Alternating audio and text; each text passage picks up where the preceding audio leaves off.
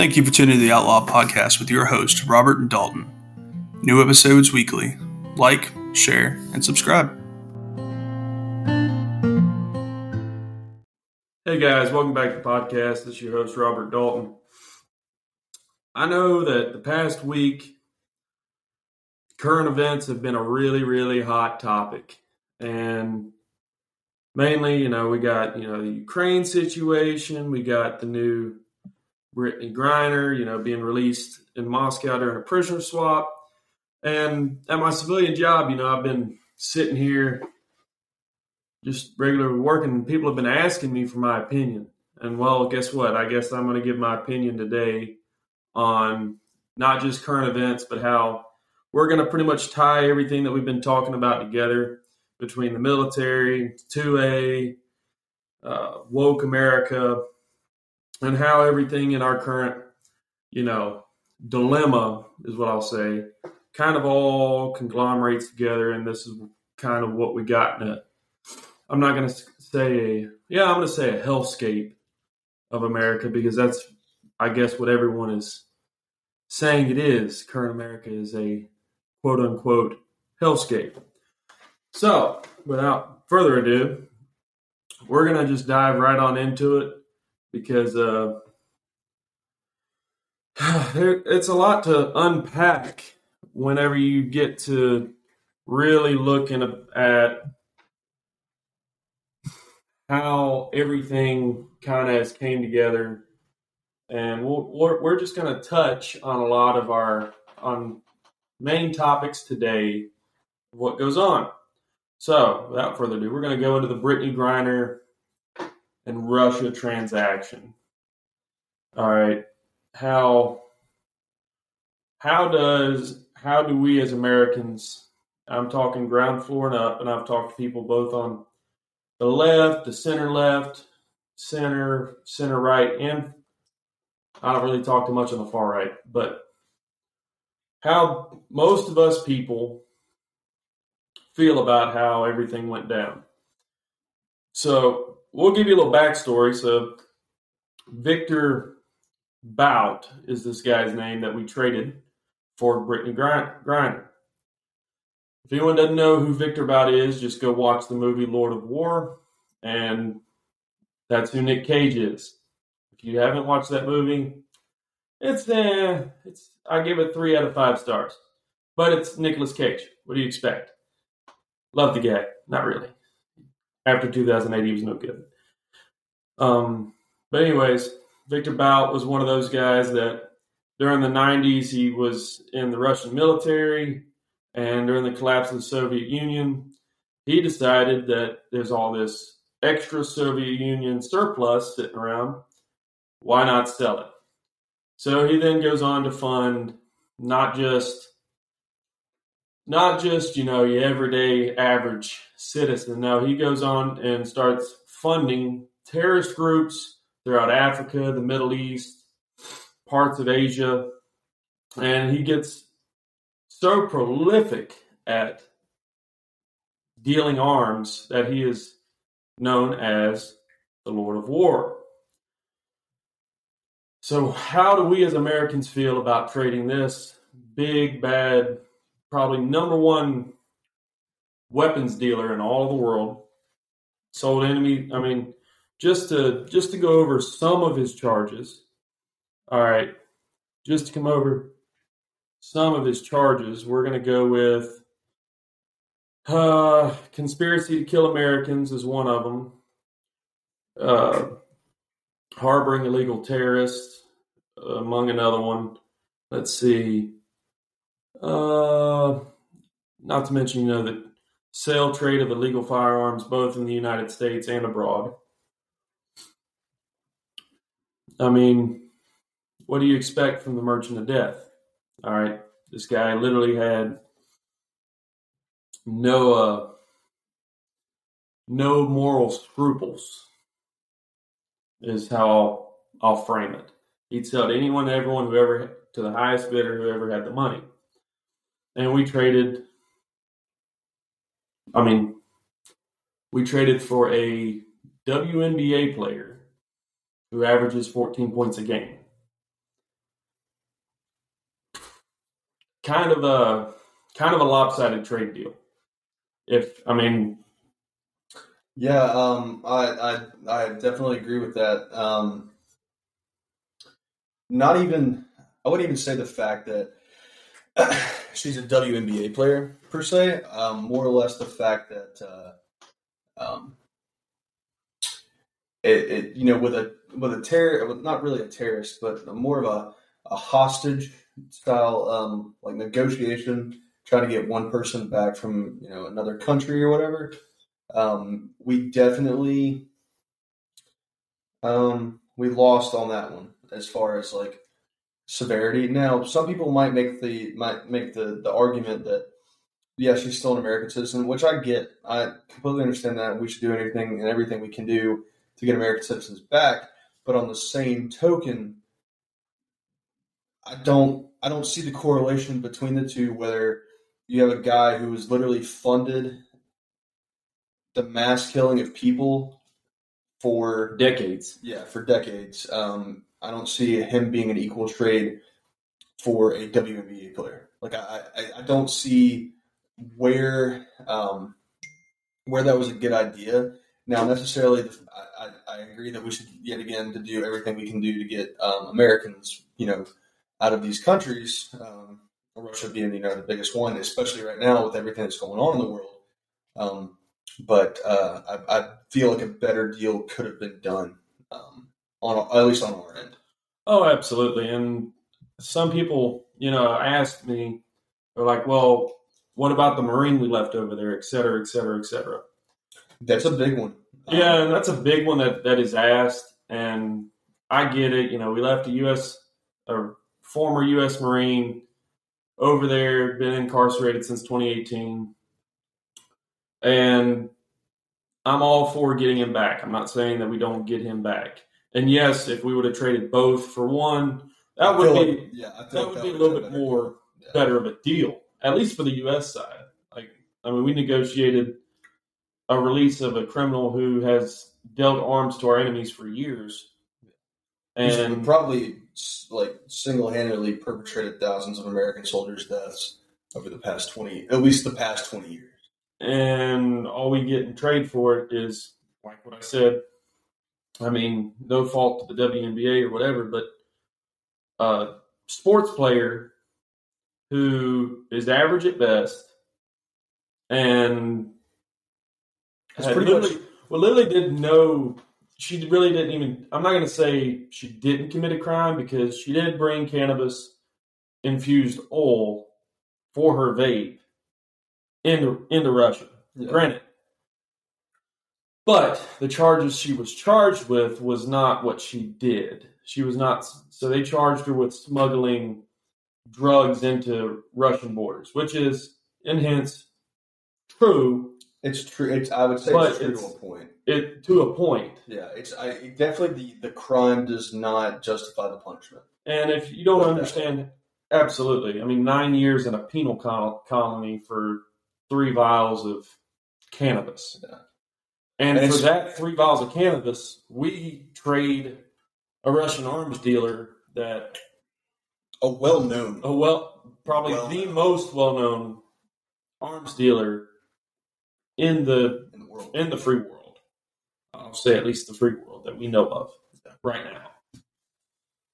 And that that's what we got in trade. We didn't get two for one. We got a one for one swap that that was- weren't on an equal playing field. not even on an equal playing field. Yeah. And if you don't think that he's not going to go back into arms dealing, you- you're out of your mind. Yeah. The man made millions upon millions of dollars.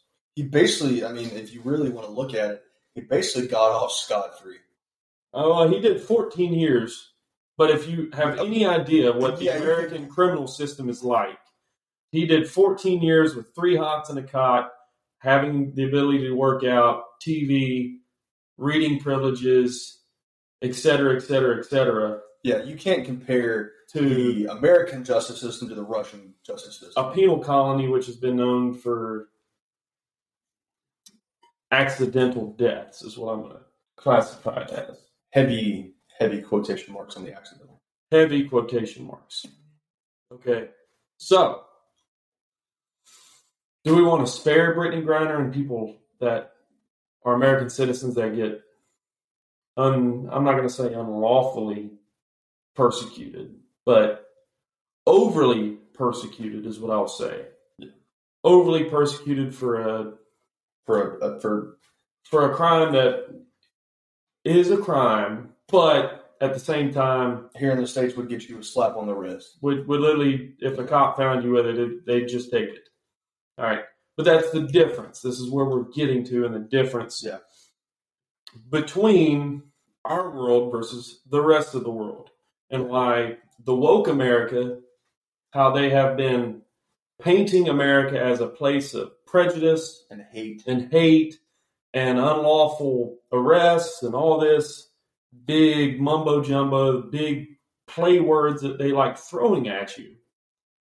It's not the case. It's it might be the case in very very small aspects of American life, extremely small. But these are but when compared to the rest of the world, the, you have no idea the amount of persecution that your little what you would consider today's world misdemeanor What Would can, get what you can do around the world. somewhere else. And it's funny, speaking on that, we'll go down a little rabbit hole with this since we you kind of bridge the gap as far as going into comparing us to the rest of the world.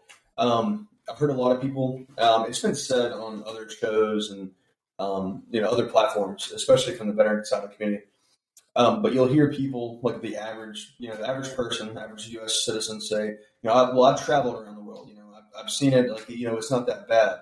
Well, you can't compare your vacations to like Aruba, uh, the Bahamas, uh, let's see, Paris, Pa- like France, England, Germany. Like, you can't compare it. Like that's not who we're talking about here.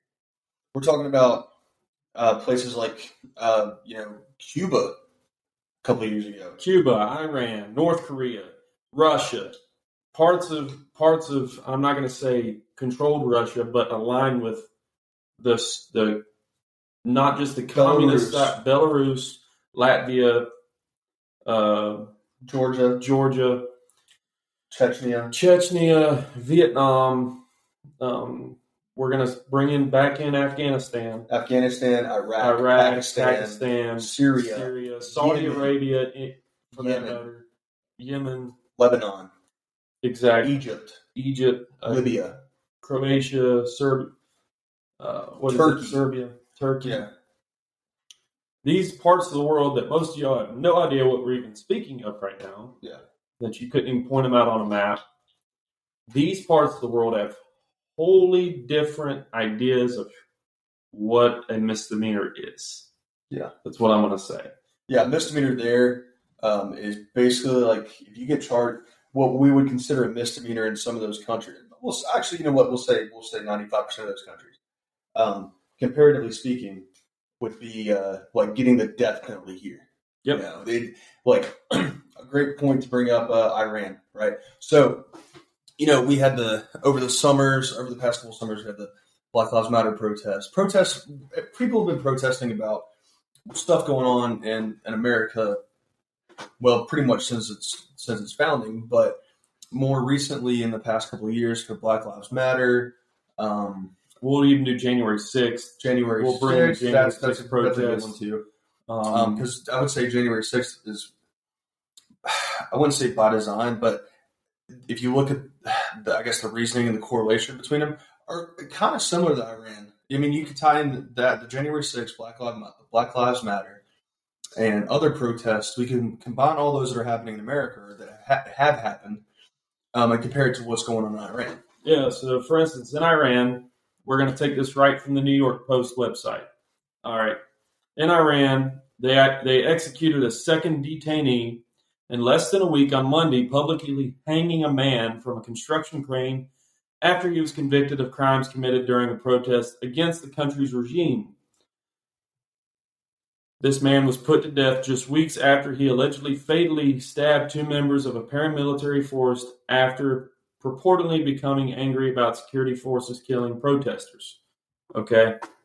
Iran's Mizan news agency, which falls under the country's judiciary, which means it's a state run news media, For any of y'all that don't understand how this works, which is which means that it's probably not the truth.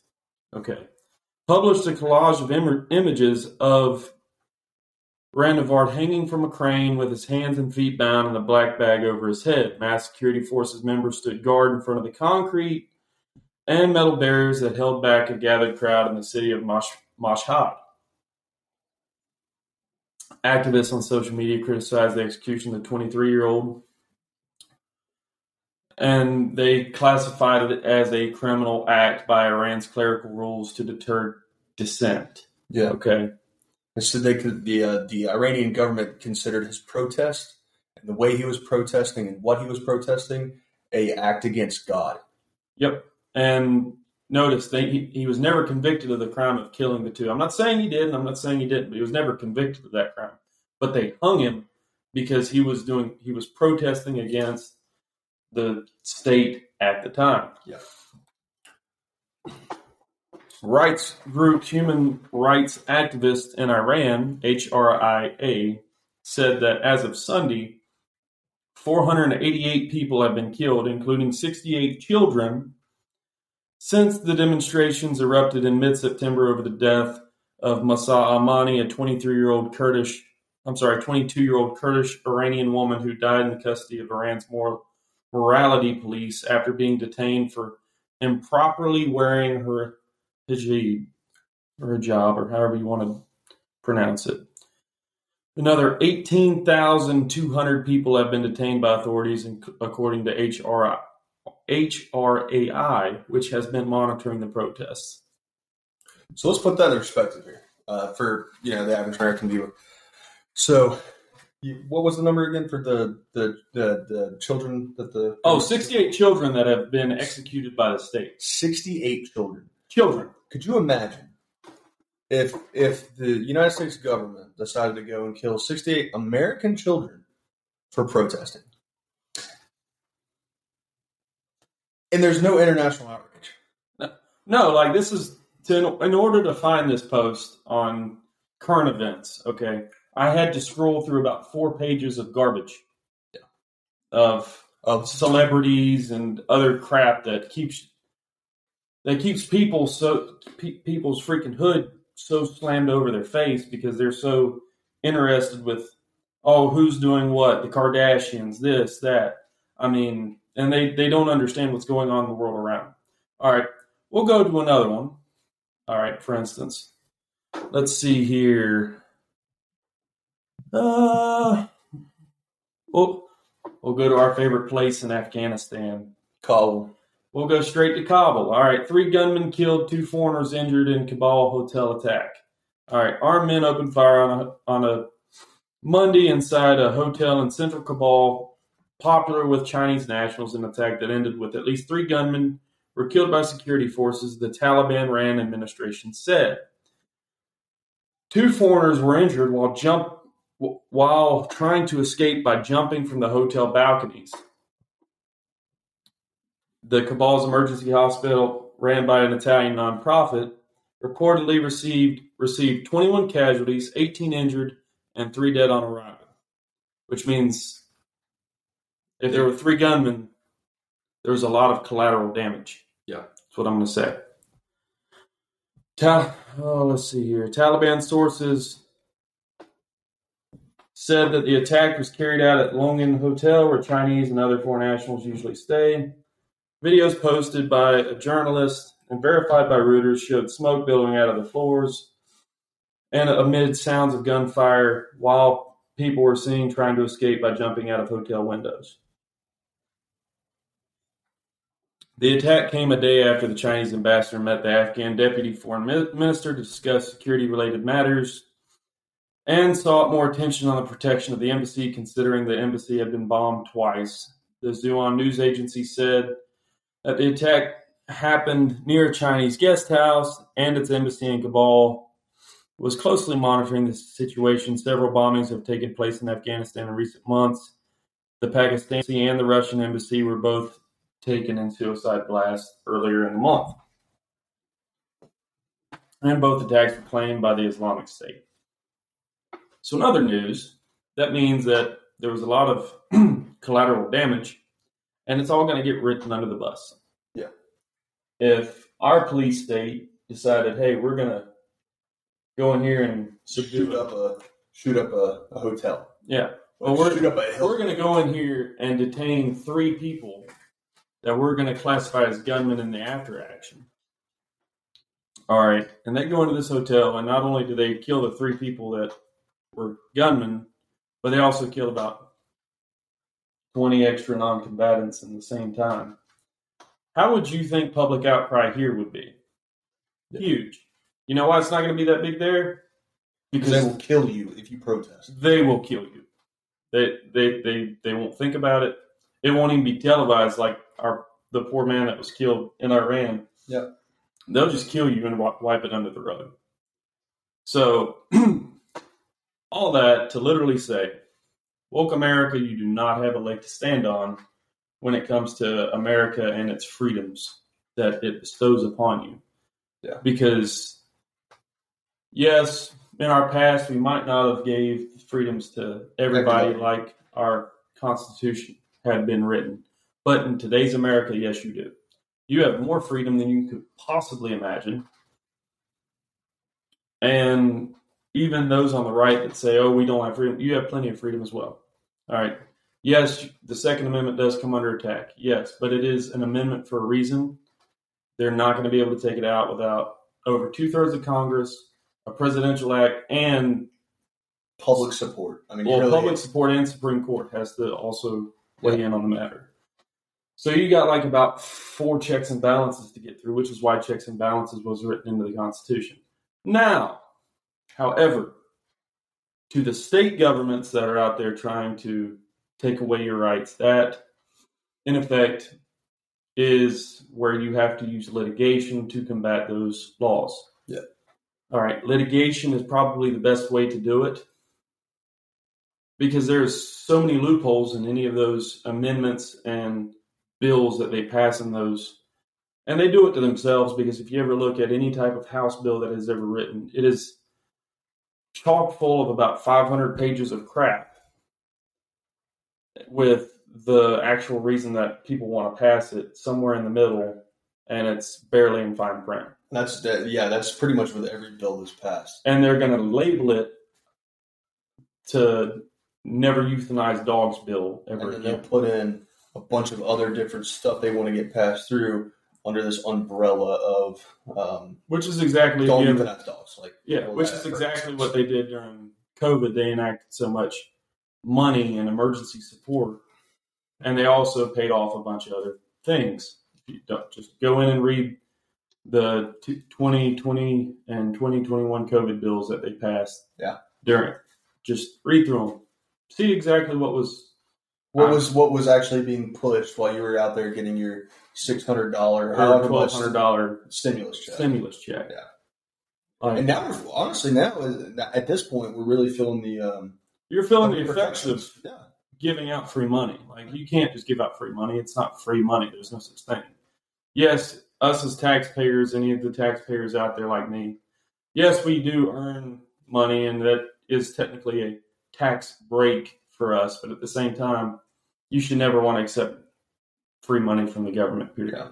We pay our taxes in order to pay our debts, to own a military, to unfortunately and sometimes necessarily pay politicians Yeah.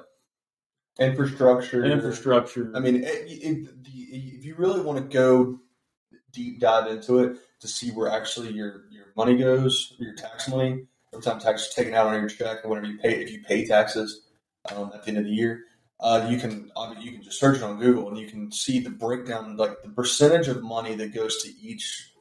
Um, you know, State Department, um, or you know, Department of Healthcare, Department of you know, of you know, fill in the blank. Yeah, you wh- can see the whichever- breakdown. whichever department you want to see where your money goes, you can see in each financial budget where How it's much. allocated to. Yeah. Okay.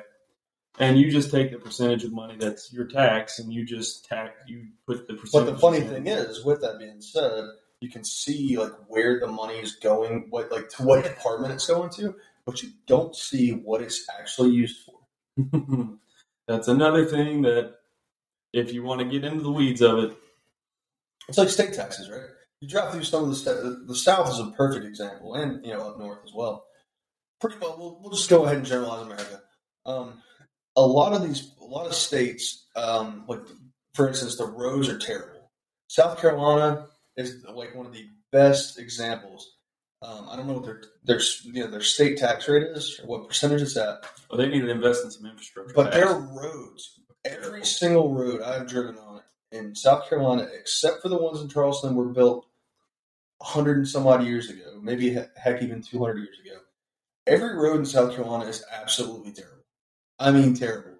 So you you would think with the amount of people who live in South Carolina who have rental properties down there who basically are paying some sort of they have some sort of taxable income in the state of South Carolina that they could take you know a portion of that money and fix their roads. But you know, like I said, you know, you can see what what department of you know the government your money is going to, but you don't know what your money is being used for. Well, yeah. I mean, then if you want to find all that stuff out, really deep dive into where the money goes in each department. Yeah. Good luck. Yeah, I- you're, I've better, tried doing it. better person than I.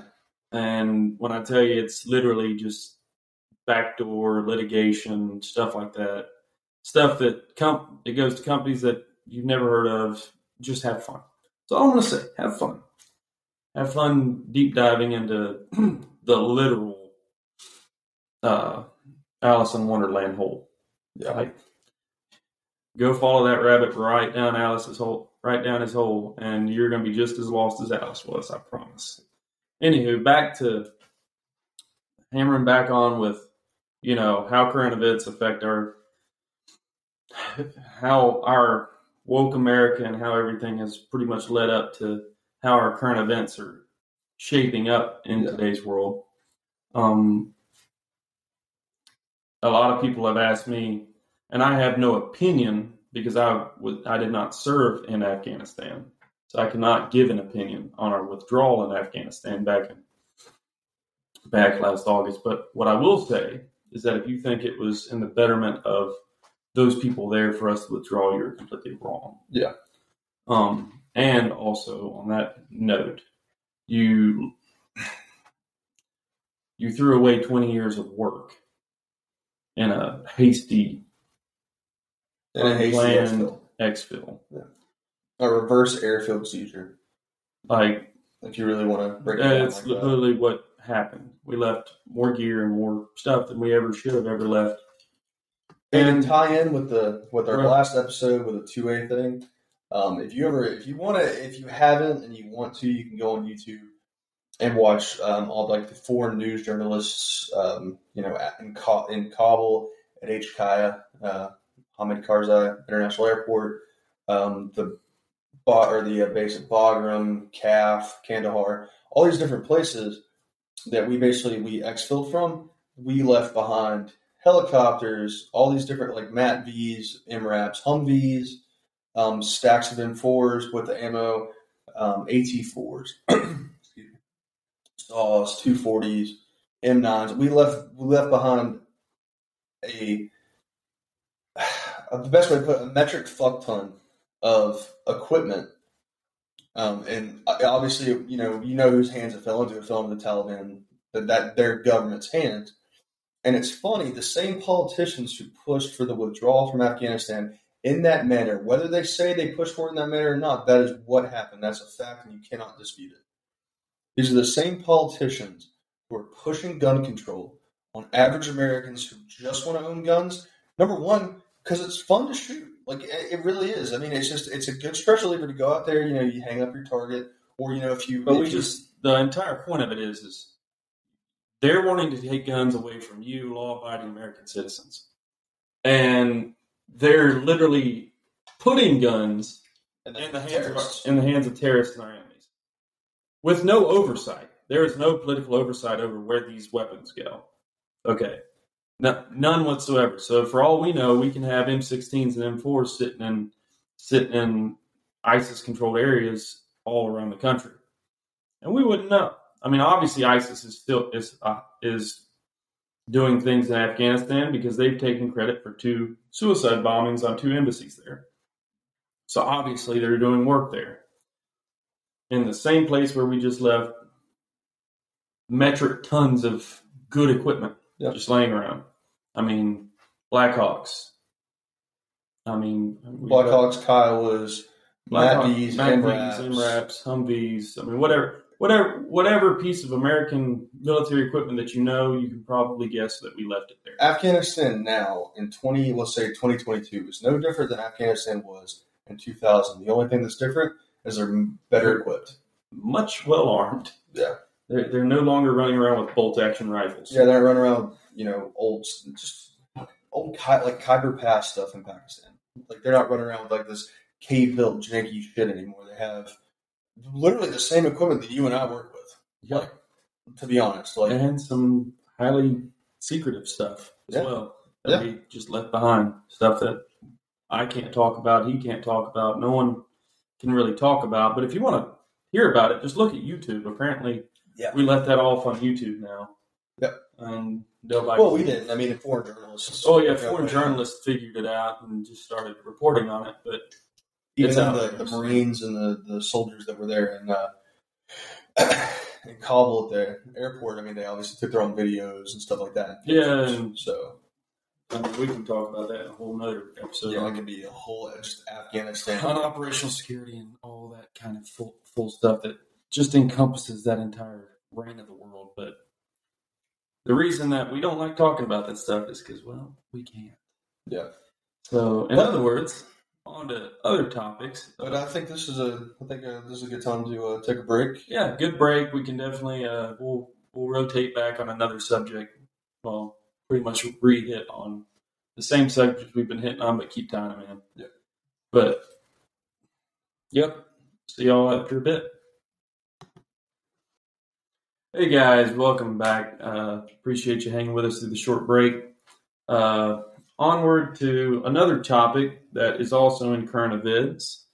Um, everyone is hearing about the Elon Musk Twitter files that has, I guess, been taking a lot of the internet by storm, but has been suppressed in most news media outlets today, or being used as either staging platforms for either the left or the right.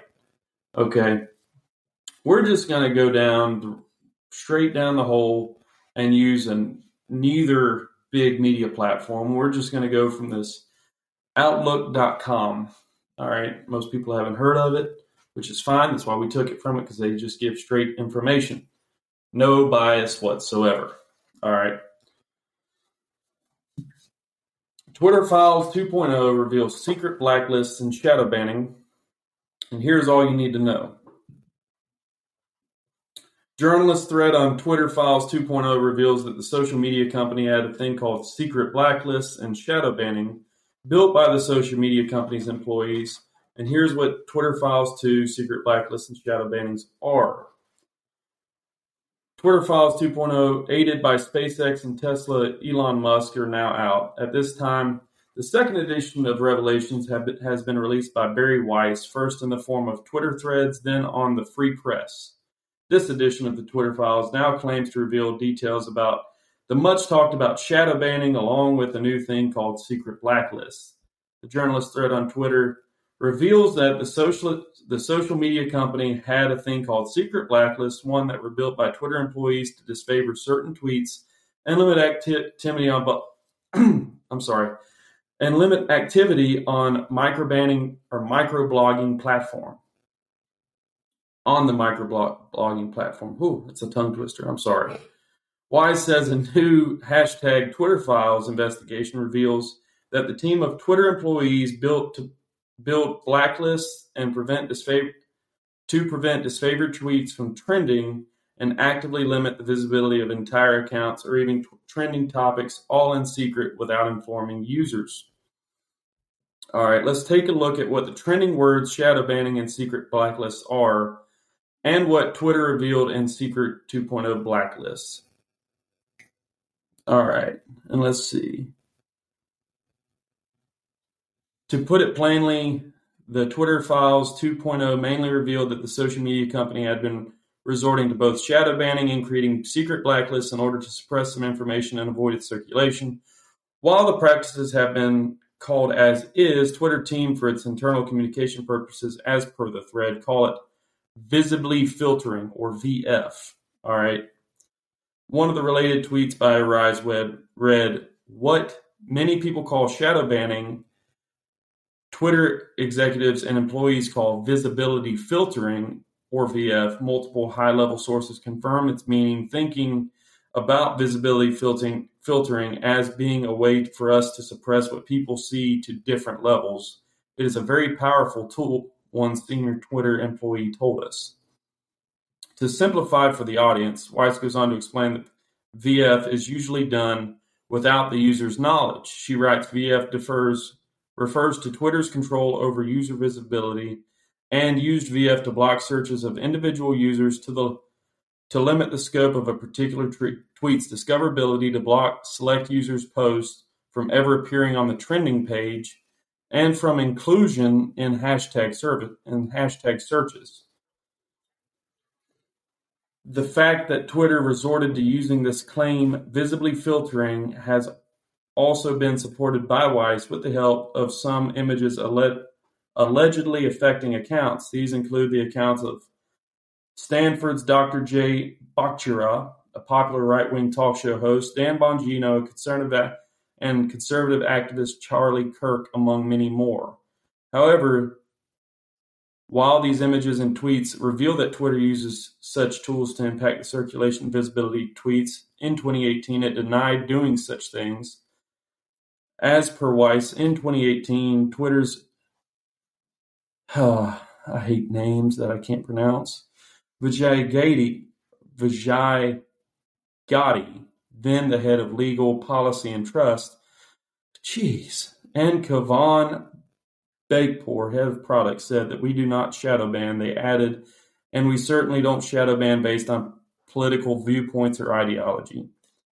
As the audience gauges the the Twitter Files 2.0 apart from the contents, there's another thing that has caught people's attention and raised alarms. In previous versions of Twitter Files, some analysts visibly claim that former CEO Jack Dorsey had nothing to do with the that had nothing to do with anything that was happening. In fact, Twitter Files 1 also went to assert that the former CEO had no idea of what was going on.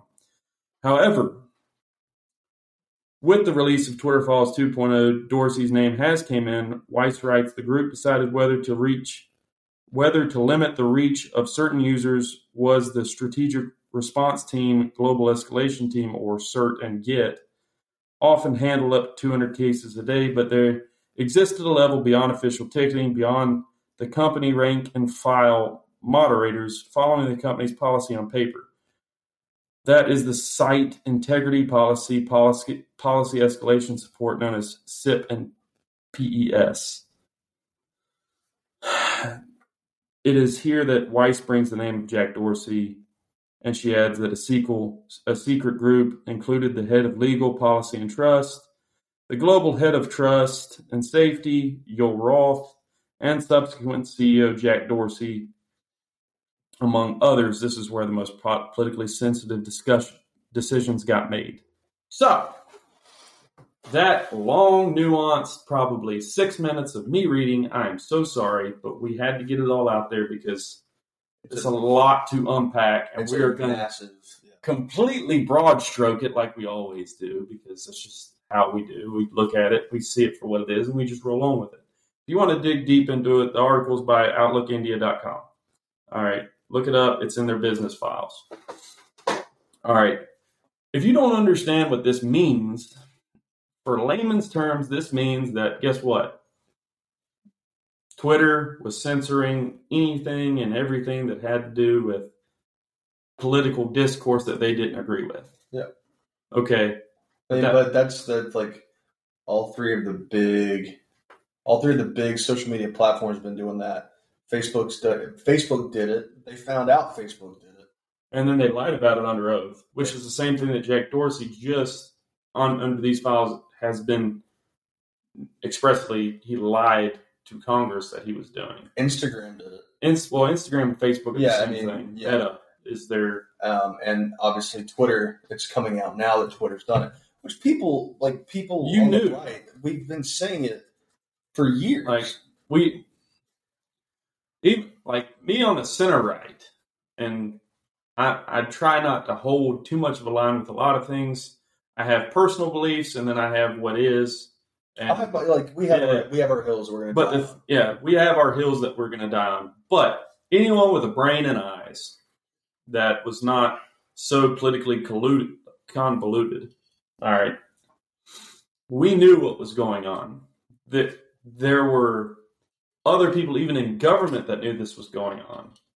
All right, they brought them into hearings in Congress during post the 2018 election election into 2019 and 2020 into the 2020 election. All right. They knew this was going on. They lied about it, and they straight up boldface told you to your face that you're crazy. All right.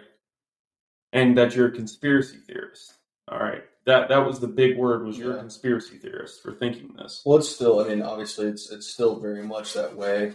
Oh, and to this, like even to this day, things. people on the far left are going to still still think that we're that you're a conspiracy theorist for thinking that this is even a thing. No, unfortunately, your worst fear, fears were found out. You were being censored. Yeah. To Which is obviously a violation of the First Amendment. which is exactly where we're going with this. Obviously, a violation of your First Amendment right. Okay, because as we pointed out in the last one, your Second Amendment protects your First Amendment, but your First Amendment Doesn't protect any other amendment. doesn't protect any It other. doesn't give you like a. It doesn't give you like a back. Say a backbone. No, it, it, it, it leaves you with no leg to stand on if you're an opposing party. Yeah. All right. If you don't toe the party line on whichever party you stand for, all right, you're an outcast. I mean, you're going to be you're going to be sides. exercised, called a conspiracy theorist, and thrown out the pasture, and then censored beyond belief from ever getting anything out. That which is true if you look at. I mean, there was a very very. Gosh, I cannot remember the old man's name, but he used to be a. He, he was an actor for so long, and uh, Woods. What's his name? Woods. Jerry Woods, I think. No. Um. Dang it! I know who you're talking about. Yeah, but he was James Woods. James Woods. James thank you. Woods. James Woods. And this is like during the Twitter point one files, a lot of it came out that he was being censored.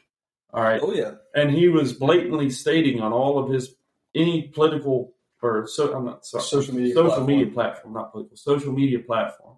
That hey, this is happening to me. Hey, this is happening to me. No one's seeing this.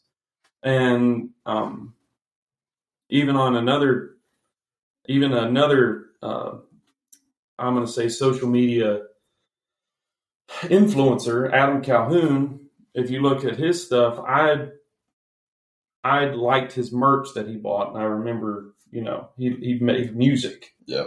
makes like a country rap music, and I listened to a, a couple of his songs, and I kind of liked them. So I remember I downloaded a couple of his songs to one of my workout playlists, and one day they weren't there no more. Imagine that. Well, his stuff had gotten shadow banned, and you couldn't see not just what he was putting out, but any type of uh, content he was creating. He makes funny videos, stuff like that.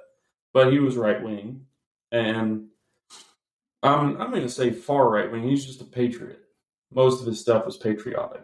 Yeah. Now I don't know I don't know him that well, so don't quote me on everything. But everything that I saw about the guy, he was just He was just a dude. he was just a dude that was an outstanding patriot and believed that everything should come from America. Which, okay, if that's your point of view, then that's fine. That's your opinion. And if people agree with your opinion, you shouldn't be shadow banned for it. Okay, it's just like if if anyone likes what they're hearing on this channel, and then one day someone decided, oh, they're not saying what we want them to say, you're off. Then we lose y'all as an audience. yeah. All right. Which affects us. All right. This ruined most of their, like, he was a social media content creator. Yep. And if he wasn't getting views, likes, comments, subscribes, you know, merch, uh, merch selling, Yeah. you know, And he obviously he wasn't making money. Like, Oh no, he wasn't making money. He was losing tons of money. Yeah. And whenever whenever you like that's what they'll do to you. Yeah. Like they shut you down and they've been doing it. And this is now that it's coming out, there's a lot of people on not just the left not just left but on the right that are trying to dumb this down or try to make it go away because they don't want anything else really coming out. Well, that's the thing is like they, they don't want it to come out because at the end of the day, it's really it's going to backfire on them. Well, I mean, yeah, if you really dig into on the left side, it's really. Oh yeah, I mean, I mean, it will, but the thing is, they still they control um, a lot of the media.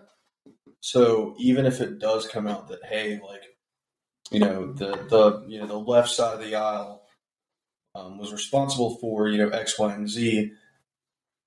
Eighty five percent of the time, it's just gonna it's gonna get swept under the rug. It's gonna be like it never happened.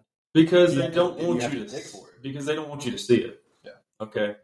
They they don't want you to see that they uh oh we made a criminal act we made a boo boo. And I mean, and, and now we want to get prosecuted for it. So guess what? We're just gonna sweep it under the rug, make it go away, so that way you nor I can see exactly what is happening. In essence, though, I mean, going back to you saying that the, um, they, you know, quote unquote, you know, committed a criminal act, like, yeah, I mean, they violated the First Amendment That's a criminal act. for, I mean, and like I can see both sides of the coin. Um, basically, people saying, well, you know, Twitter was a private company, like, you know, they they have they obviously have the right to make their rules and guidelines a certain way. Yes, but to an extent though. Yes, but I, I agree. But and once you start um, basically suppressing uh, suppressing people's, um, you know, way Well, like their ex- their ex- There the thing way to is, express the First Amendment. Like, the thing is. Twitter Twitter's whole policy that they stood on, the reason that people got Twitter was so that way they could spread ideas throughout the world. Yeah. All right. It didn't matter what idea. It just said spreading ideas throughout the world. So that was their name point. That was what they were known for. That's that was their mission statement is what I'm gonna say. That was their entire mission statement. But they were renegotiating their mission statement by shadow banning by people. shadow banning Yeah. people based on their beliefs or based on their opinions. Yeah. Okay. And as a United States based company who holds not just that kind of power, but international power. but international power on how people view certain content. That is entirely criminal. Well, and the reason I'm going to say it's criminal is because you came out and said that you weren't doing it. If you wouldn't have came out and said you weren't doing it under oath, which is if you lie under oath, that's called perjury, which is a criminal offense. Which but nobody gets convicted. On, nobody at that level is going to get convicted of perjury. I mean, we had a pres- we had a president get impeached over a small perjury charge. I I did not have sex with that woman. Yeah, Or I- I'm sorry, I did not have sexual relations with that woman. And he got impe- uh, I mean, he got impeached over lying under oath. Okay. Yeah, but you, If can't we compare, can- you can't compare the '90s to the 2000s. Oh, okay. I'm sorry. The It's a 90s was only 20 years ago, but I guess it's ancient history in today's world, which is true because another point that I was actually going to make was that the the reason that this isn't going to gain traction, okay, is because everyone has 24 hour memory in today's world. Yeah. Here today, gone tomorrow. They don't really give a crap about looking at the past and history. Yeah. And that, that's entirely my point that I was making in a previous podcast is that without without knowing your history and not like when we talked about 2A and how certain governments were removing weapons in order to control the people. Yeah. All right. If we look back at our past at our past and world history and understood that, then we would have clarity of reason to understand, oh, this is bad. We probably shouldn't be taking weapons out of law abiding citizens' hands and literally in a certain case giving them to our enemy. And uh, here's a good point with that. Um, you know, as far as like you know, we have the the hot button topics, right? Like you you know, America has our hot topic or hot button, you know, topics, Issues. issues, what what you know, what you have. Yeah. Um, and he, I would I would venture to say, you know what? I will. Here's the difference between the average American citizen and I wouldn't even say you know politicians. I'm I'm not including them in this statement whatsoever. But the average American citizen versus you know a, a veteran or a service member, like we're taught, um, you know, it, I would say indoctrinated or you know it's pushing our brain at, during uh, basic training boot camp, what you know whatever you call it, um, that you know you don't think and you don't act based on emotion because when you do that, that's when things get skewed. You know, for us, and you know, Oh, you absolutely. in a yeah. you know in a, in a quote unquote combat situation, like you don't want to make a Fear, decision. fear is going to kill you first before the en- before you even get a shot off at the enemy. yeah, you don't want to make your decisions based off emotion. And I feel like you know in modern day politics, especially especially with gun control, It's all emotion. people whenever it comes to gun control, they always think with emotion and not with a logical, cool, level-headed perspective on it. And politicians are, are like extremely guilty for that because every time that you know there's a you know there's a mass shooting, you know they always pull on the heartstrings like, well, oh, they're you know families and you know whatnot were killed or you know like with Sandy Hook and you know all the all the school shooters. Which I'm like, they're they're, they're travesties and it's terrible that these things happen. But behind these the mass shootings, there's you know you might have one mass shooting, but for one mass shooting you might have twenty shootings that were prevented by a you know a good person with a gun. So oh, Okay. like you know people they they see the they see the clickbaity articles, they see the you know, the flashy thumbnails on you know Instagram, Facebook, YouTube, Twitter, you know whatever, and they click on that and they take that for truth when you know it could be Skewed beyond be belief. so skewed, and they don't do any research. It's like, oh, you know, we've had you know X amount of mass shootings this year, but how many shootings were prevented, or how many like you know massacres, or whatever you want to call them, were prevented by somebody with a gun, or the cops being there, or somebody just being stupid and like you know not you know obviously thinking because nobody who commits a mass murder is you know level headed, obviously. Oh, absolutely not. So with that being said, like with a lot of these topics, especially with like the like gay right, like gay marriage, right? Like I'm I'm gonna like people have different views on that. Like personally, I don't care. I mean, I, I know I have plenty of friends that are part of that community, and if they want to get married, or you know, some one you know one couple is married, and I mean they're they're they're no different than you know an other you know like a man and woman's you know marriage. Like they they both have like the same problems and you know all that stuff. But um, you know, people with on those topics they think too much with emotion. They don't think with the logic. Like logically, like why would you prevent? Like if you if you want to say like you know everybody's equal as far as equal rights, well, why would you prevent one group of people from getting married over another? You know, like that's the logical way of looking at it. You can look at it from any any perspective you want because that's your opinion. But if you look at it from a logical standpoint on any topic in politics, based on the Constitution, what do you? What's your? What's your stand? yeah, like there's nothing in the Constitution that says a man can't marry a man or a woman can't marry a woman. Like there's there's there's no amendment. There's nothing written in the Constitution. There's nothing written in anything any founding documents of the nation that say that. Mhm. Like just think honestly, and to bring it up, it might be it might be a little like you know out there, but same thing with drugs. Like I mean, there like, are I'm not- laws regarding drugs, though. There are laws. There are Yes. written laws. there also used to be laws, written laws about gay marriage. Yes, this is true, but at the same time, I mean, do, do I think people need to be out there shooting up heroin? Like, no, obviously. But at the same time, this might sound super crass, but if you're out there shooting up heroin, it's a self-correcting problem. At the end of the day, like you're either going to die or you know whatever. Like it's a self-correcting problem. But do I think people should be able to like chill out and freaking smoke smoke a little weed? Like, yeah, it would probably do wonders on a lot of people. They just sit down, chill out, you know, smoke, and then be done. to an extent, I mean, I, to an extent, I like I, I like my whiskey and I like my bourbon, Well, yeah. but it's definitely more health detrimental than cannabis is. Kills my liver. What does cannabis do? It makes me happy. Makes me want to eat. well, that's I the mean- thing. Do we really know how far deep the research into cannabis use goes? No.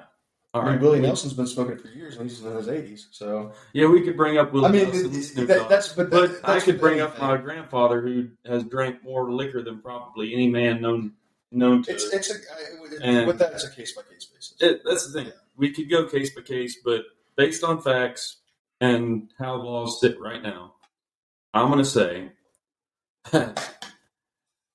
how the government works is they do not let. I'm going to quote a good uh, a politician. I'm going to leave the politician nameless, but they do not let a good tragedy go to waste. No, All right. So when you see those thumbnails of mass shooting or uh, "Oh my gosh, this is terrible," or "Look at this horrible criminal," et cetera, et cetera. It's clickbaity, et cetera, et cetera. What they're doing, and news media as well, they're doing, they're using these clickbait ads or clickbait things. You could click on this person, they can list the name convicted of XYZ murder. All right. And they'll click on it, it just gives a small little description. All right. What they're doing is they don't they don't care about the story, but what they want you to do is get hyped up Click on it. and in emotion and they want you to get so hyped up on your emotions that you don't make a rational decision. All right. And me i'm a very rational per rash i'm, I'm a very black and black and white kind of guy when it comes to rationalization. And when I, when I, I, I don't see a lot of gray. I look i look at things through the constitution through my worldview and through the way law is written. All right, I don't have a lot of meandering beyond those points, and I see things through that that lens, so that way I stay rational. Yeah. And when I become irrational is when I become emotional. Mhm. So if I if I'm always in a constant state of emotion, which America has been in for many many years now, in a constant state of emotional decisions based on no supporting facts but emotional decisions. COVID. Um, we get ourselves into a world of bad decisions. Yeah. I mean, it, it's it's like a ripple effect. It You is. drop something in a pond, like there, you know, you see the ripples. Like that's ex- exactly what it is. But I do want to point out the hypocrisy real quick. Um, it's it just it, it just came to my mind, and I'm sure I don't know why it just came to me, and it could have come to me earlier, could have come to me later, but it hit me now. So the same side who negotiated, we'll go back to the beginning The Brittney Griner. who negotiated that they you know they basically they freed a well-known a well-known weapons dealer who doesn't deal in like just semi-automatic rifles ar-15 stuff like that like this dude's like artillery pieces machine guns Helicopters, like like like gunship helicopters. We're Yeah. not going to talk about just regular, yeah like not a huey we're talking about like freaking like Ki- Kiowas and freaking. If you want Hinds. Hind, I mean, a lot of y'all don't know what a Hind is, but it's a russian it's a, it's a it's Russian uh, attack helicopter. It's like their version of an Apache. Yeah. Uh, I mean, my like so, like just just like literally, you could arm. He's literally armed like small African armies.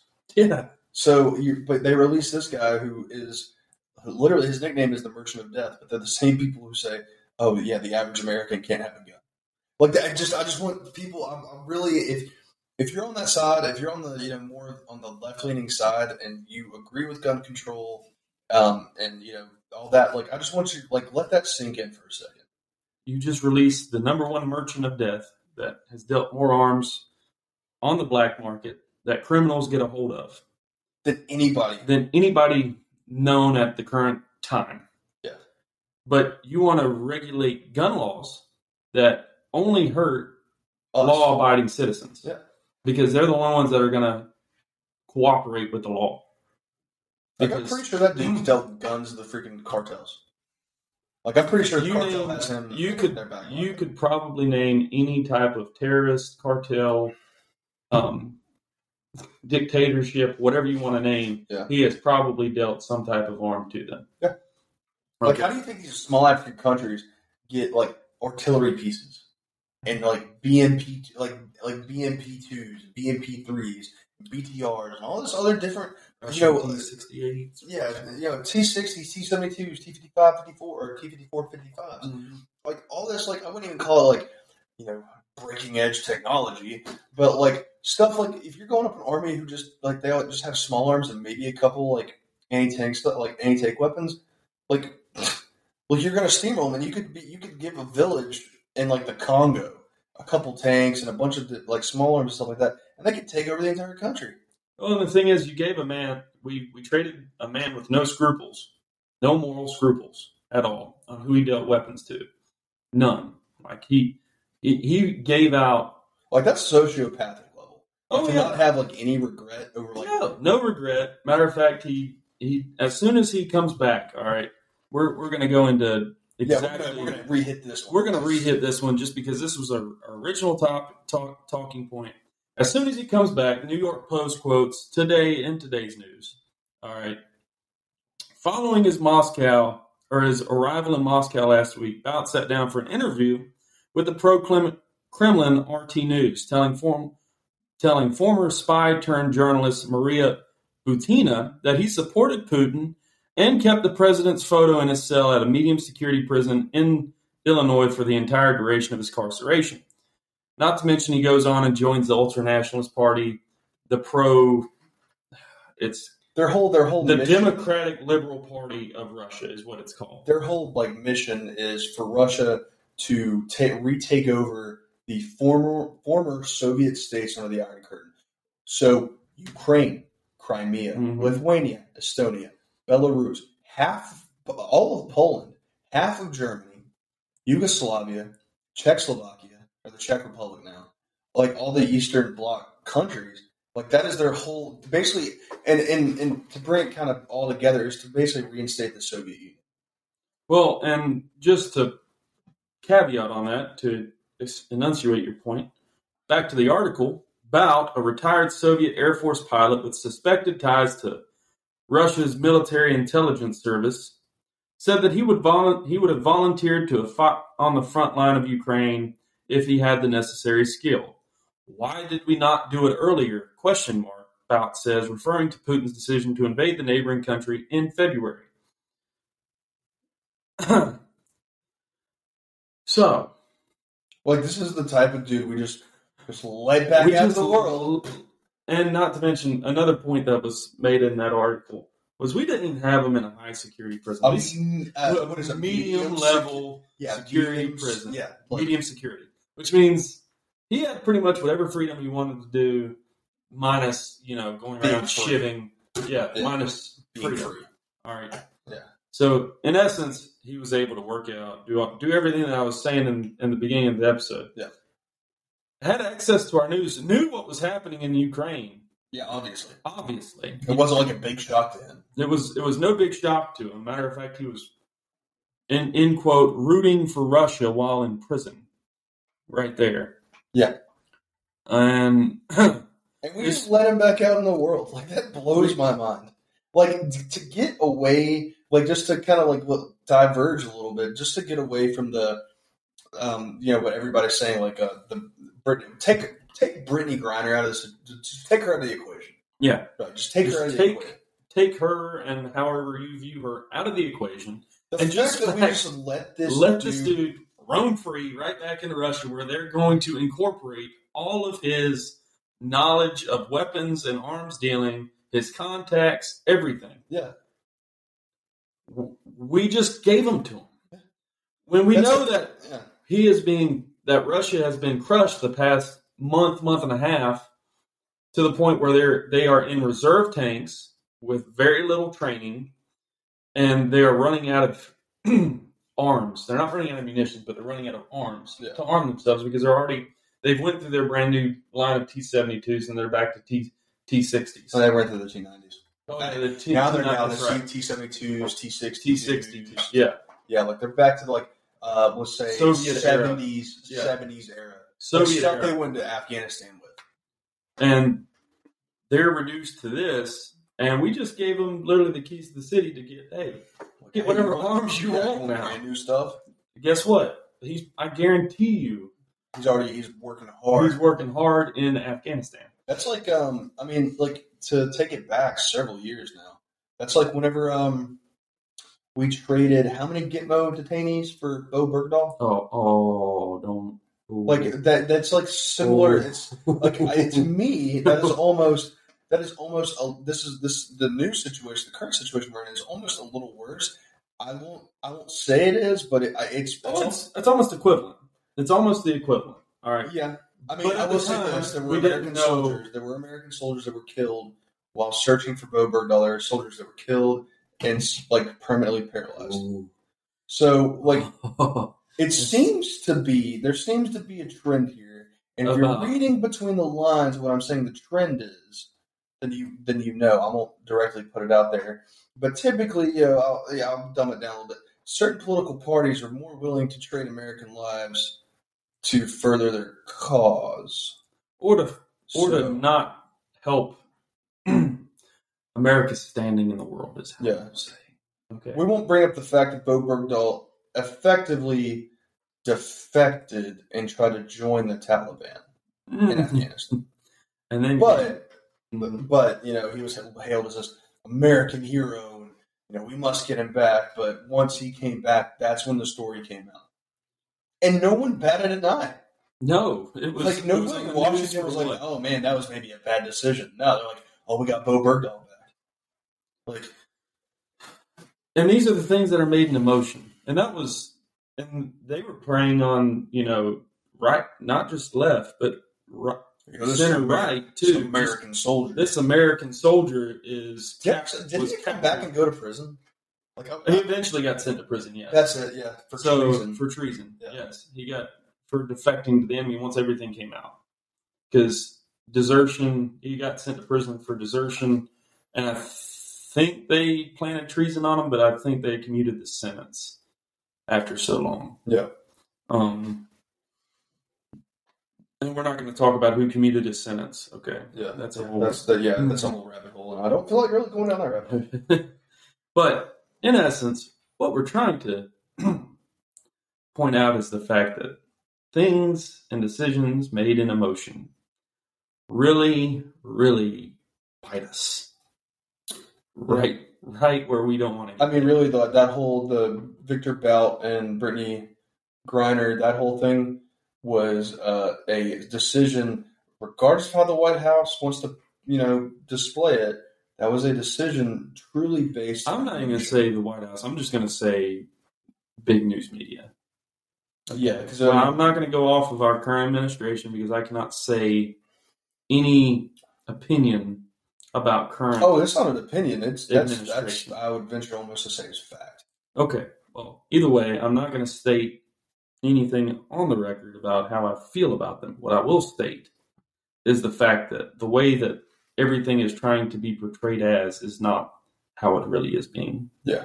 made. Okay. Nothing that you, nothing in this world is really as as you as it seems. And not as crystal as they try to make. Yeah. Like, do you really think that, like, regardless of Brittney, regardless of the Marine that's still in captivity in Russia, or I'm sorry, former Marine that is still in captivity in Russia, if you really look at how our standing in the world is in current day, Like right now at at, uh, eight thirty-five on a Monday. it does not look terribly good for us as an American people. We are divided due to emotion, which is exactly the point that I'm trying to make. Why are we divided? Question mark. What has made us divided? And how, can is there really a step off point from here? But we'll get into the step off point on one more break. Appreciate y'all hanging with us. We will be back. we will be back momentarily. momentarily.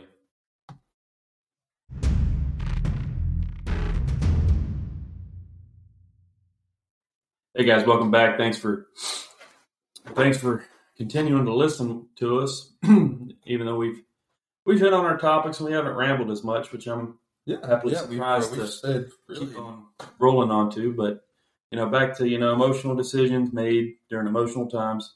I get it. Human nature makes us emotional. That's just how we are. You know, we care.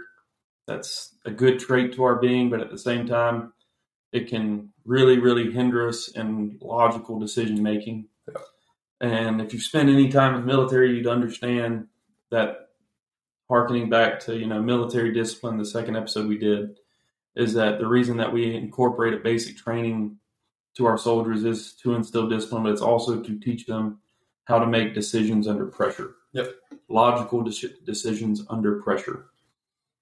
All right, which is where we're where we're seeing a disconnect, which is why the discipline incorporate the reason we have the discipline we had was to incorporate that sense of logical decision making to instill pressure because you had to be disciplined so all the all the time that you were dis you were enacting discipline it actually creates pressure it's called enacting willpower Okay, and whenever and willpower is actually very if you're any, anyone out there into psychology knows what I'm talking about. Whenever you enact willpower in order to do something, it's actually a very finite thing. You you have to build it. It's like running. It's like cardio. You have to build your willpower, and that's why it's ten weeks, thirteen weeks, eight weeks, Yeah, depending on what branch you're in. depending on what branch you're in. In basic or boot camp, whichever one you go you went to, or anyone out there went to. Um, the reason for it is so that way you have that time to enact to build your willpower to create your discipline and in order under your discipline you can make logical decisions in in uh, very very stressed scenarios and situations okay and all of that to literally say our current dilemma you can blame it on whichever side whichever party But even I- then, you can blame it on generational. That this big you know, generational generational, change. whatever. It doesn't matter. You can blame it on it however you want. The real fact is, is us as Americans have no longer. We've always been able to detect logic. Yep. Even even in our own viewing, we've been able to detect flaws. All right. In viewing ourselves, we've always harkened back, like even to our founding, we were flawed. We had some flaws at our founding, so we continued to change ourselves to create an atmosphere where everything in the Constitution is as the Constitution said. But with our logic, we are now under, without logic, we are now undermining the Constitution, how the Constitution is. All right, that is that is literally going to be our our downfall as Americans. And we're not saying like. With that being said, we're like we're definitely not saying that you know America's perfect. No, That we do by no means. It, there's, there's always change to be made. Yeah. there there always is. We're But as humans, we're flawed. But comparatively speaking, to as we were pointing out at the beginning of the podcast, we are we are probably the best place in the world right now if you enjoy basic human rights. Yeah. I don't care what side of the aisle you're on, you cannot dispute that fact. Yeah. Sweden. And if you want to speak that Yeah, fact, like please- please put it in the comments. Yeah, I mean honestly, we'll, if you, we'll if, listen you can, if you can dispute it, put it down in the comments. With fact. With fact, With fact. and you better hope I can't refute it. That's all I'm going to say. Is you better you better make sure that your argument is sealed tight because I enjoy going through an argument and disseminating it, and then creating a counterpoint because I will. I'm I'm I'm an old school debater. I went to debate class all throughout high school, even into college.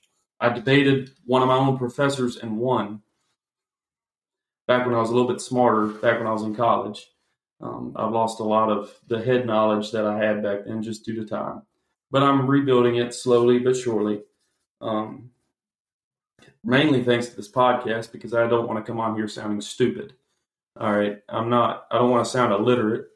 no. Um, coming on, talking to people, and giving an opinion. I want to have some type of facts to back up my opinion, and even if even if I have an opinion that is not based on facts, I'll at least give you my worldview behind it, if that makes sense. I'm not going to state it as a fact. I never will. But what I will state under fact, I will have facts to back it up. So, all that to finish up the episode, to literally say, in modern day America, you can cling to whatever worldview you want, cling to whatever left wing or right wing politician you want. If you do not have any logical fact to back up your your viewpoint and you're basing it off emotion, that is the problem. That is the problem that we in like I said in the very beginning, in today's America's hellscape of politics, that y'all want to quote it as. Both left and right are quoting it as. So I'm not, I, I can bring up both left and right politicians that are saying this. All right. And moderators that are saying this or debaters that are saying this. That lack of logic and lack of educational thinking to develop logical laws and counter counterpoints to not just one side of thinking, but another side of thinking as well. If you can, the art of compromise is dead, and America is so divided that we cannot see logic. which might be done by design. By design, okay. Like we as Americans are not loved around the world, no matter how people think they see us as. Yeah. Take it from someone who's been around the world and back around again. the world and back again. I've been all through Europe, Middle East. The only continent I haven't hit is Asia. I want to hit that eventually. No, Middle East part of Asia. That's true. Middle East is part of Asia. Okay. So Africa is the only one I haven't hit yet. Yeah. and Antarctica and Australia. Well, Antarctica, I'm not going to count. I've passed through Australia. I can't really count that. I've only passed through it one time, and I was only there for three hours, so I can't yeah. quote it. But I can tell you what's on the news about it, at least. Yeah. But I want to summarize it on if you're going to debate or if you're going to have an idea, bring facts and logic behind it, and no one can really debate you. And they can only debate you through emotion. All right. And you can you can chop up an emotional debate easily. All right. Facts normally do that. And until a lot of people will state that truth in today's world might be relative, okay, you have a point because a lot of people that state facts aren't stating actual facts; they're stating What they what they believe what they is their believe truth. is their truth, which is called lot, which is called relative truth. That's easily deterred. Okay, if you use logical facts, you can easily deter emotional facts because emotional facts aren't facts; they're, they're just falsities wrapped in emotion. Okay, it's just how it is. I'm sorry for anyone who believes that I don't know the Earth is freaking purple because that's what you believe it is. That's like flat earthers. Yeah, like flat earthers especially. Like, I'm sorry. Brother, I've seen the curvature of the earth. Like, He- he- It's not. It's it's not a thing. I'm sorry. So no, um, I mean, honestly, to that's, wrap it up, that's that's, that's a great- exactly. honestly, that's a great way to end it. Um, yeah, like if if America just come back to being logical, we could probably save what most people would deem would be unsavable. Yeah. Okay. Just be logical. But on that note, we're going to cover that. That ends the episode of the topic we were discussing. We're actually going to bring in and usher in the new season of what we're going to end up doing because uh, we're going to dive off of more of the hit pieces. We're going to go more into what we call what we're going to call this next season a tell your story. So we're going to start bringing people onto our podcast, and I mean they come from all walks of life. We're going to bring on people from not only just military, but police, EMS, regular civilians, even that have stories. But what we're going to do is we're going to bring on a couple- Everyday people. everyday people Yeah. to just tell your story. You hear stories from, you know, flipping uh, politicians, uh, social media influencers, um, just, I don't know, famous people in general. Yeah. All right. You hear their stories, and everyone eats those stories up. But the thing is, and a portion of America that I don't believe is really being heard. Is all you guys out there that are listening to us in the middle that have a story that you know felt like you're not you've not been heard. Yeah. that you've been left out. Well us as veterans we kind of understand the fact that hey you get left out you get left by the wayside no one really cares. We kind of understand that. Yeah. to a pretty good pretty good level and i mean i i got friends that are completely out of the military now and they're they feel like they they were they were done a disservice Yeah. all right and but what we're, what we're going to do is bring everyday people on. We're going to discuss, you know, their life, their stories, how why they do what they do, what made them to do certain decisions that they've done, and we're just going to we're not going to broad stroke their life, but we're essentially going to discuss topics that not only are they're, they're more deeper in meaning to people. Yeah. Okay, we're we're going to delve away from more of the political bias, and we're going to dump into this new season, and hopefully, y'all viewers will enjoy, you know, the the topics that are created by bringing other people on. So it's not just like I said, we're not we don't want to be in an echo chamber. We're not just going to bring on people that believe in our views, et cetera, et cetera. Like, if if some some of our subscribers out there know us personally, we we're going to bring on people that we even might not agree politically or I don't know morally. I guess I don't Yeah. know whatever you want to call it. But we're going to bring them on because we want to hear their story. We want to hear why they think the way they do. Yeah. Because if you don't understand how people think or how people rationalize things, then essentially you're never going to understand them. Yeah. And that's why the veteran community feels a lot feels left out a lot because most people don't understand what it means to be a veteran and how a lot of a lot of the vets out there still carry scars to this day from PTS and things that they experienced while they were in. Yep. And police and EMS and firefighters, all these people experience different types of PTS and different types of worldviews. And we're going to bring on, give them their, their time, and have them tell their story so that way, you know, we can we can essentially bring out everyday America. That's literally what our top our our whole podcast is around. Everyday things, hunting, fishing, and all things Americana. So yeah, so we're gonna start off the new series. Um, uh, tell your story. Um, we've got YouTube up, so we've got some gun, uh, some shooting videos up there. I'm gonna be putting out more of those. Um, we're getting ready to drop one. Hopefully, within the next couple of days. Yeah, next couple of days. we're we're experimenting with it with editing and all editing this. and all yeah. this stuff with videos. Like I'm just like we're both just knuckle draggers, so we're, we're really learning as we go. Um, but moving on from there, we're going to go into uh, reviewing our personal kit, um, That's a what we what we wear for you know, for work, and what we wear when we go to the range. For me, it's uh, pretty much the same. Um, me. I have different. two completely different setups, just simply because when I'm at the range, I, I do enjoy a certain amount of comfort because I I do train like I fight, but at the same time, I'm not going to be running around in kit that I wore overseas that has no meaning on if I get into certain engagements and urban scenarios, et cetera, et cetera. Yeah, we're gonna break that down. Like I've got like I've got two work set up, so I've got a more of a lightweight, um, kind of just chest rig set up, and then I've got my actual uh, my my plate carrier. Um, and how I why that why it's gonna be more or less why I set up the way I do, like why I set it up the way I did, um, why certain things are in certain locations, stuff like that. I mean, pistol belts, um, even down to like personal weapons. Yeah, even down to why we like, for instance, I carry a very very short carbine style weapon. Yeah. mainly because I I folk like I have a I have an urban environment kit and I have a mountain environment kit.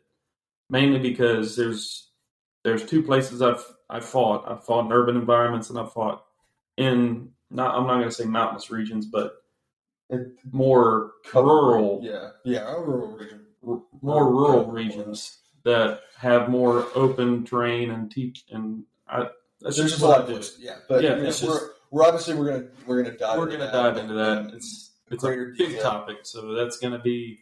He'll come out with his videos, and I'll walk you through some of my setups and why I do things the way I do.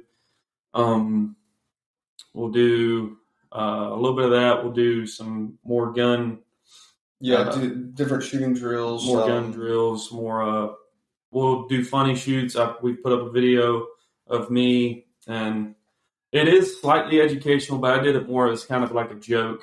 Yeah, um, mainly just to get you know I like I'm not, I'm at fault for clickbaiting. I'm sorry, but I I did put a more clickbaity title Style on it, video style video on it of just a fun a fun shoot. And while I did put rounds on, I did put stuff on paper. It was not you know I'm not pinball pinball shooting, but in a sense I put on a short of me shooting six five shooting card targets up to 450 meters. Yeah. All right.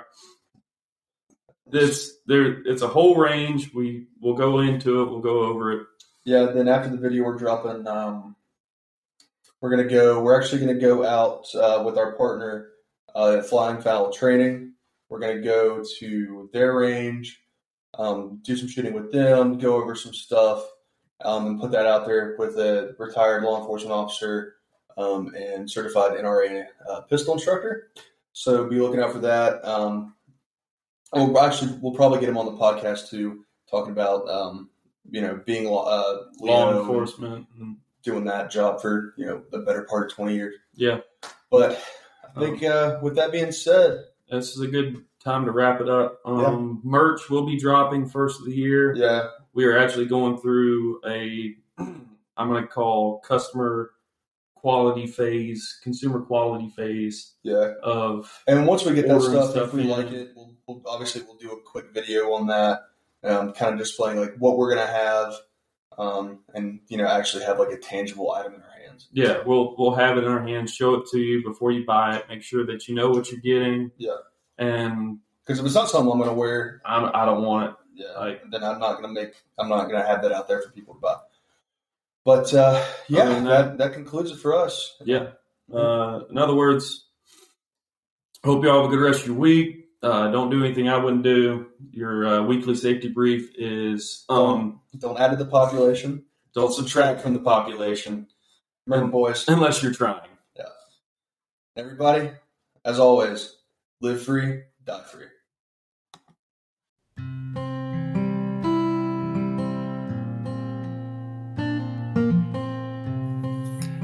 Thank you for listening to the Outlaw Podcast today.